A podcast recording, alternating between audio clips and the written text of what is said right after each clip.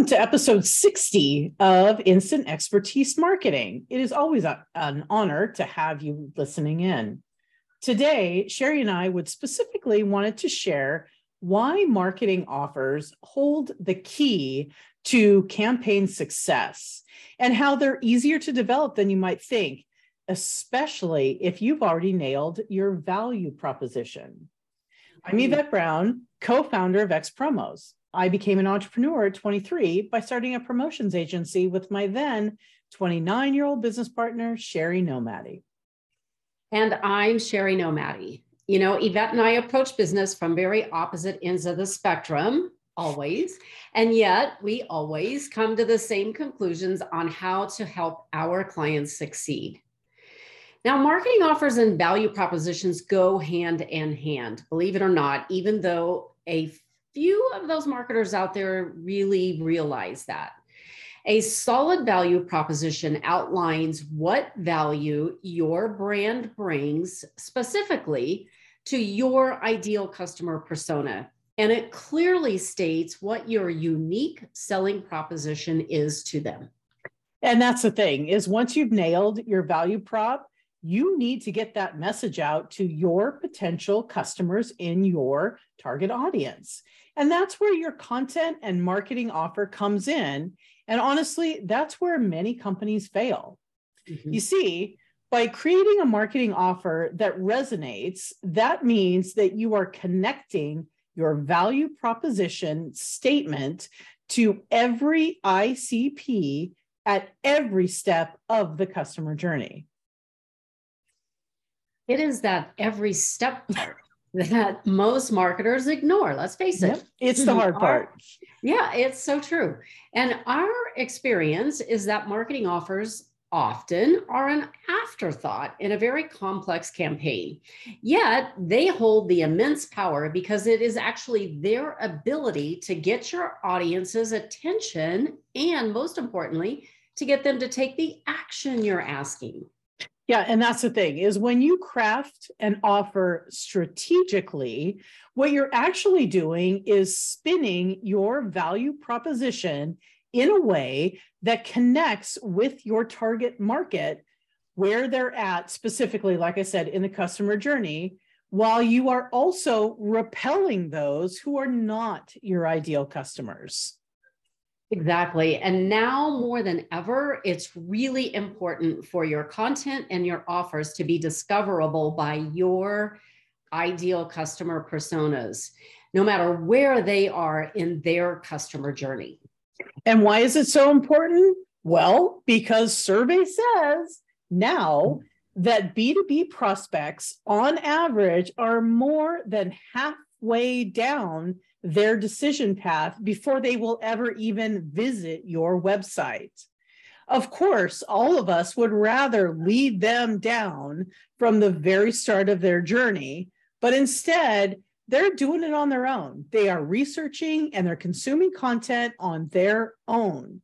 So, if you want to be able to help them from afar, you had better be delivering offers that help guide them to that next action step along with the helpful content. Exactly. And as I recall, that report from Think with Google, it noted that on average, prospects are completing an average of 12 searches. Yeah, you're right, Sherry. And that's before they even get to your website. And, mm-hmm. you know, my favorite quote from the Think with Google study is customer learning is happening all the time and it does not coincide with your campaign calendar. Yep. And the point being that once you stop trying to control your prospect's journey, you can actually start focusing on meeting them where they're at in the journey. And that way you can deliver some really compelling content and offers that will align with your value proposition. And then that lets them find you. Yep, that's really it. Let them find you. And you know, part of that compelling content that Sherry is talking about is making sure that your content aligns with the stage of customer journey that they're at. A common marketing mistake that we see is having the offer not match the content. Like, for instance, you get a piece of content that is clearly designed for the awareness stage, like when they're first getting to know you or see what the options are in your space or whatever it is. But the offer from the brand is for a free trial. Okay. That is not appropriate until they are hitting the middle of the funnel. Yeah, I that's never going to work. Instead, you should look to creating engaging content like interactive assessments like, hey, how do I know if my problem needs fixing? Or a quick problem fixing checklist, or even a webinar that would address a key pain point. You know what? Those are all great suggestions. Really good ideas from you, Sherry, today. And I've got another one. Okay. What is it? Here's a simple way to support your value proposition. And this is one that we've used successfully all along the customer journey for 30 years. Okay. It's going to be a big one. Here we go. Use a promotional item to reinforce your message. what? We know that. I mean, it sounds kind of unsophisticated and simple, but in reality, it is very simple and very elegant. Mm-hmm. The key is to choose a promotional item that supports your value prop and will appeal to your target audience.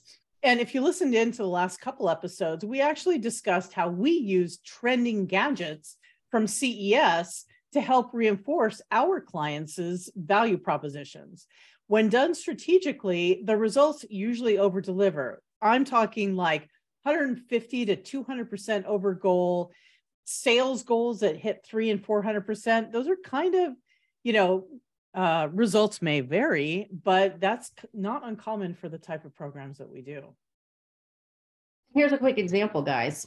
If your value prop includes benefits around clarity, then you could send Peeps eyeglass wipes as a promotional item. They're a very high value item. They were used by NASA, which really adds to the value of the borrowed interest from that brand.